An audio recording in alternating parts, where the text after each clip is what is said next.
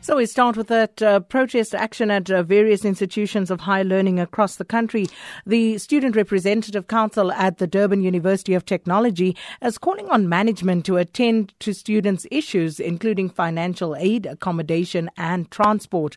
Classes at UKZN, Mangosuthu University of Technology, and the University of Zululand were also disrupted.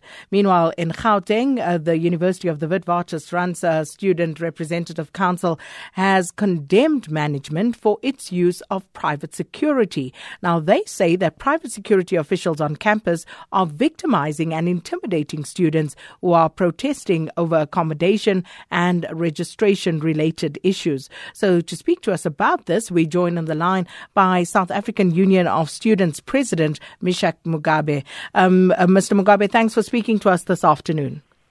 Uh, thank you very much, Sakina. So, if you could just give us a little more clarity on the exact issues that have led to the suspension of academic activities at some of these institutions and exactly which universities are affected at this time. Okay, uh, thank you very much for this opportunity.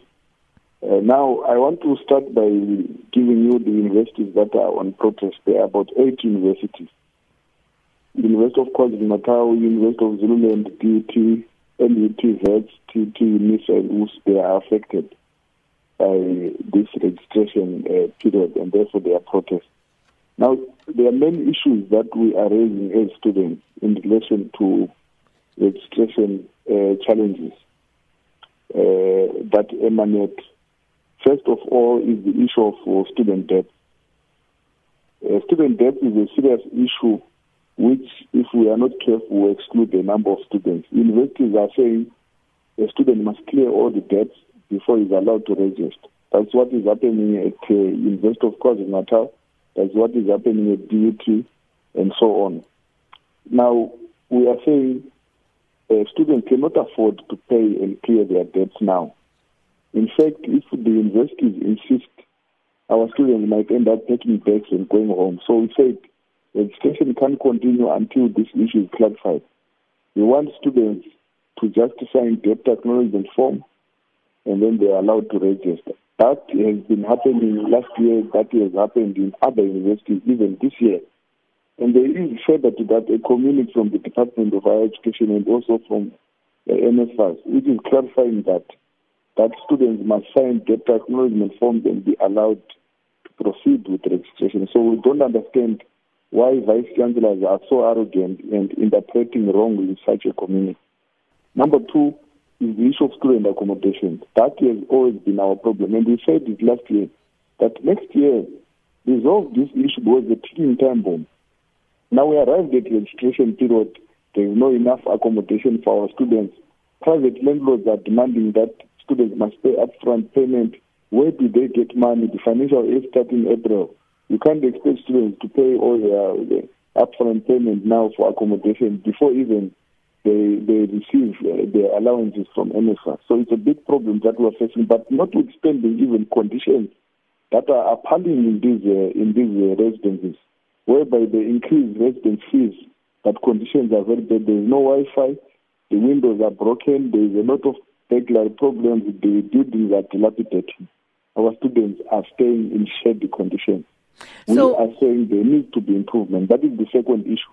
Then the, the third issue, of course, is the issue for NSFAS, where uh, the universities are demanding that you must pay registration fee or a minimum initial payment, even if you're an NSFAS beneficiary. And we are saying no. NSFAS has proven beyond reasonable doubt through means test that this one is from a poor family, cannot afford. Why do you want the same person as a university to pay uh, initial payment, minimum initial payment. So we are saying those students must be allowed to register without paying, and NSFAS will cover all those costs. So there are more than 15 issues raised by students. I was just like highlighting three of those 15. Fair enough. And then I have a few more questions on the three that you've highlighted. Firstly, have the students engaged uh, the university management before embarking on these protests? Definitely, there are memorandums that were sent to invest management. There were meetings that said, there were engagements that said, and the, there is no solution. I know I can tell you, for example, at Watersfield University, when SRC members were in a meeting with the the university management. The vice chancellor walked out of a meeting. Just imagine instead of resolving issues. And if you go to uh, Durban University of Technology, the management is so arrogant to an extent that our men of students are being excluded from the system. You go to Wits University, they are deploying security personnel to harass students, to intimidate student leaders instead of engaging properly. So we are saying all these issues are caused by a lack of proper stakeholder engagement to resolve these issues. Instead of sitting on one table to deal with these issues, the management has been arrogant. They have been also not interpreting or not accepting communique from the Department of Higher Education, clarifying these issues to allow our students to register. So that is one of the problems that we are facing. And with regard to uh, the appalling conditions, as you refer to them on some of uh, the uh, university residences, does that apply to all the universities uh, where the protests are currently taking place? Yeah, you go to University of Zululand, you go to University of KwaZulu Natal, conditions are very bad. You know, I, I was at the University of KwaZulu Natal some time ago. In their residences, you find out that the conditions are so bad to an extent that when it's raining, water can actually leak from the rooftops. It's very bad, and our students cannot continue to stay under those conditions once they are allowed to pay a lot of uh, fees for, for, for those residences. So those are some of the problems that we are facing, we are raising, that they need to, to be improved as well, including various services that must accompany a, a, a student accommodation. You know, I talked of Wi-Fi, but I also talk about uh, clean supply of water. I, I talk about uh, conditions of learning. There must be a study area in a student residence where if you want to study, you go there and study.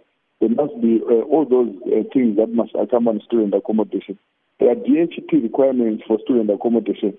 Universities are not uh, using those to ensure that students get proper accommodation. They are using their own processes which are flawed and dodgy in the process. Okay, speaking about processes, explain to me the understanding and uh, perhaps uh, even the policy with regard to student accommodation. Whose responsibility is it? Is it the university's responsibility wholly to ensure that all students uh, receive accommodation? Yeah, uh, you know, according to what we have always raised as student leadership, is that all stakeholders must be involved in identifying quality, affordable student accommodation. But what happens is that other universities in procurement processes, they exclude students. They just come and say, here's a building. The how part of how they procure that building is questionable. And there's also a lot of corruption happening in the process of procurement of student accommodation. That's why you find out that a private accommodation provider gets to be accredited despite the fact that the condition in that building is very bad and it's not uh, inhabitable for our students. So th- those are the problems that we are facing.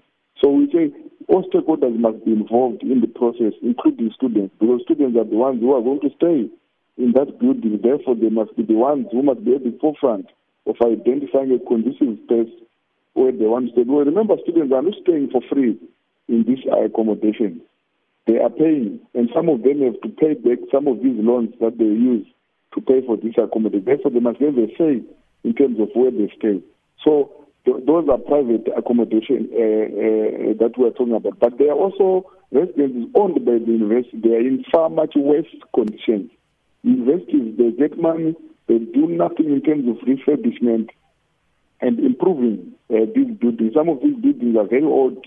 They don't get renovated. So we're saying these are some of the problems that are going to cause health hazards if students continue to, to be disadvantaged that way. So, um, going back to uh, KZN, uh, at uh, some of the Durban institutions, um, there were memoranda that were expected to be handed over uh, to university management. But we understand that uh, yesterday there was a scuffle that broke out between SASCO and EFF. Are you aware of that? And what is the situation there? Yeah. No, I got a copy of memorandum. I know the issues that students are submitting there. Uh, I know about the scuffle between SASCO and the EFF Student Command. And uh, that is an unfortunate incident which we do not support and we condemn that uh, as leadership. We do not condone such behavior. When we are in a revolution, uh, Sakina, you must be united. Because if you are divided, you give opportunistic elements a chance to infiltrate the revolution. And the management can also use divide and conquer tactics to divide students so that they are able to manipulate uh, and, and defeat us from the the common purpose. So we are saying student leaders must be united. SASCO and the EFF Student Command and PASMA and DASO must work together and ensure that we defend our students. That behavior of hooliganism is wrong, but we know very well that this behavior has never uh existed in our institution before. They only started to exist when some of the student organizations started to uh, to emerge and exist in institutions of higher learning, and we want to condemn that because it's going to disadvantage a number of, and it's going to compromise a number of innocent students in the process. Well, thanks so much, uh, Meshack Mugabe, President of the South African Union of Students. And uh, we are joined now on the line uh, by uh, Wits University, uh, the um, spokesperson for the university, Sharona Patel, because um, the Wits University students are protesting over accommodation and registration issues as well. And uh, this, in most part, relating, as we understand, to past debt. Now, they want all students with current debt to the university to be able to register. And the SRC has vowed to disrupt all academic activity until their demands are met. So, uh, for more on this, we join now by VIT spokesperson Sharona Patel. Sharona, good to speak to you. Thanks for taking our call afternoon. Thanks for having me. Uh, I'm just uh, running through uh, Twitter here, Sharona, and of course, uh, trending at number one there is Wits hunger strike, and uh, just looking through that thread, uh, looking at some of the pictures, the videos that are being posted, and what some of the students are saying. Here's one, Azra Karim, who says this is absolutely disgusting. Wits University and Adam Habib. We all know that these students were sitting and singing in Solomon. Mahlangu House concourse, call your men to order. And this is something that the, the president of the South African Union of Students, Meshack Mugabe, whom I just spoke to, also highlighted about what's happening at WIT, saying that uh, the university seems to have deployed security personnel to harass these protesting students. So let's start by responding to that, if you will. Okay, uh, let's start with the other side of the story then. So let me say upfront that the university does not, uh, well, con- well, the university condemns any form of violence, whether it's uh, from the uh, private security that has been brought on board, campus protection services, or whether it's the students themselves. So, um, just to take a step back, the videos that you're seeing online are referred to a scuffle which happened this morning. Uh, yesterday, we had a group of students who occupied the administration building, Solomon Mahlangu House, and they stopped people um, who were inquiring at the enrollment center, who were paying their fees. They threatened people at the fees and um, scholarships office, etc. The group of students then broke up and disrupted uh, five or six lectures yesterday, um, basically uh, disrupting lectures and getting students out of class. Uh, once that happened, uh, the university at this time was engaging with the SRC and is still engaging with the SRC, but um, at the same time they were disrupting classes. The university then brought in a private security, mostly to protect the academic programs. So we put them outside lecture theatres and lecture programs so that lectures are not disrupted. Um, I have to say that out of you know the 37,500 students that we have at WITS, um, we've had under well this morning we had 30. The numbers have gone to about 100 students who are actually uh, protesting. So, and I just want to bottom line this because, as I said, I'm looking at this thread on Twitter, mm.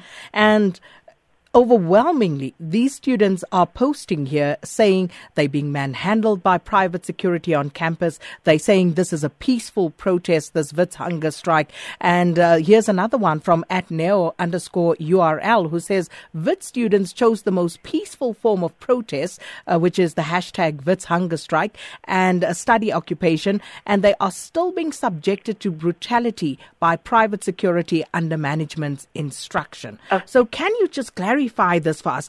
Is your private security company on campus harassing those students who are peacefully protesting? And, uh, Sakina, as I said, there was one incident this morning, and you can imagine that the same videos obviously um, going viral on, on social media. There was an incident this morning which we have committed and um, to investigate, and we definitely doing that through our own internal systems as well as through the private security company that was brought on board. So there was one scuffle in which one person was injured. That person is uh, doing okay now. He's doing well. He was seen to by the Wits Campus Health and Wellness Center, um, and and that's been resolved. And the reason the scuffle broke out is because the students refused to move from. Um, they, they, firstly, they threatened people in the finance um, and financial aid and scholarships office. They uh, threatened students and told students that if they went to class, that they would be prevented from going to classes, etc. So all they did was the security asked them to move to a place. So they have the right to protest, they have the right to to have their voices heard, but we're asking that other students do not be intimidated. We're asking that lectures not be disrupted, and that the university activities, for those who want to participate in university activities, that they continue to go ahead. Um, for that specific incident, we have uh, we are um, it, uh, there will be an internal inquiry in the first instance to find out what happened. So we are reviewing the video coverage, and we will take it up with the, the security company in line with our rules and policies. So that's that's on the on the first issue. On on the second is that today um, w- what they're calling a peaceful protest is indeed that because they haven't disrupted classes today. All our classes have gone ahead without disruption, and that's because we've stationed um, security guards outside every lecture theatre. Um, so I can say that the academic program has gone ahead today. Um, thirdly, on the issues that have been raised. Firstly, on the issue of accommodation. Um, WITS has, and I can't speak on behalf of the other universities, but at WITS University we've got 6,200 beds, all of which um, we have allocated already. The demand for accommodation is more, and, and this is true for the entire country, um, and we need at least about 13,000 beds. What we've done is we've engaged with all the service providers around us. And contrary to um, to what the students are saying, uh, we have negotiated with these uh, service providers that for students on NSFAS, etc., that they don't need to pay the deposits upfront. Uh, we have negotiated uh, the amounts that that will be paid to these uh, service providers. We've allocated some 12 million rand in the WITS hardship fund for any student who requires um, what we're calling urgent accommodation or critical accommodation. All students need to do is apply to the fund. The SRC sits on the fund. They're part of the committee that makes the decisions there, and that process is still underway. So for students who require uh, accommodation immediately. We've made a provision of 12 million rand, and uh, we've processed, processed about 300 students in the last few days already. So, um, so that that's been made. Where we can't assist is on the second demand, which is on the historical debt. So the students are demanding that anyone who's got historical debt, uh, which could be 100,000 rand or more, that they be allowed to register. And this will make the um, universities, eh, um, it will take away the financial sustainability of universities if we allow everybody who owes 100,000 Rand to register and to keep studying. Uh, we get about a third of our funds from, from government, about a third from student fees, and a third from third stream of private income, um, which, which all goes towards the university's budget. But um, we simply cannot afford to register everybody who owes the university 100,000 Rand. So, uh, with regard to the lack of stakeholder engagement, which uh, Gabriel, uh, rather Meshack Mugabe, spoke about there, um, have you uh, engaged the students sufficiently with regard to how you actually um, identify some of the uh, places of accommodation that they yeah. make use of? Absolutely, no, absolutely. In terms of accommodation, we've definitely engaged with, with the SRC. Um, in fact, since last year, we've been engaging with the SRC on accommodation. This year, we've made more beds available. We are paying for 200 more uh, beds in terms of emergency accommodation when compared to, to last year. We've um, uh, just over the weekend there were 80 people who required they, they they just arrived here and had no place to stay. We found accommodation for them, and the SRC is part of the committee of that's raising funds for the hardship uh, fund, which is 12 million rand. They sit on the committee that allocates these uh, these beds, so they've been with us throughout it. We met with them last week, uh, representatives from management. They were in engagements yesterday, uh, but it's almost as if you're engaging and agreeing on A, B, and C in in in, in the boardroom and uh, at the same time, the uh, students are disrupting lectures, D, E, and F on the other side. So, you know, it feels like we, we're negotiating on the one hand, but at the same time, they, they're disrupting, which means that we feel that they don't honor the um, the agreements that we come to, you know, in the boardroom. But despite that, we, we still believe there's no way that you can resolve this issue or any crisis through security or through a protest. You have to uh, resolve the issue around the table. And we've committed to that. Our doors are open from our vice principal right through to our dean of students. They've been on the ground available yesterday, today, to, to speak with students. Well, thank you so much there, uh, Sharona Patel, a spokesperson for the University of the Witwatersrand.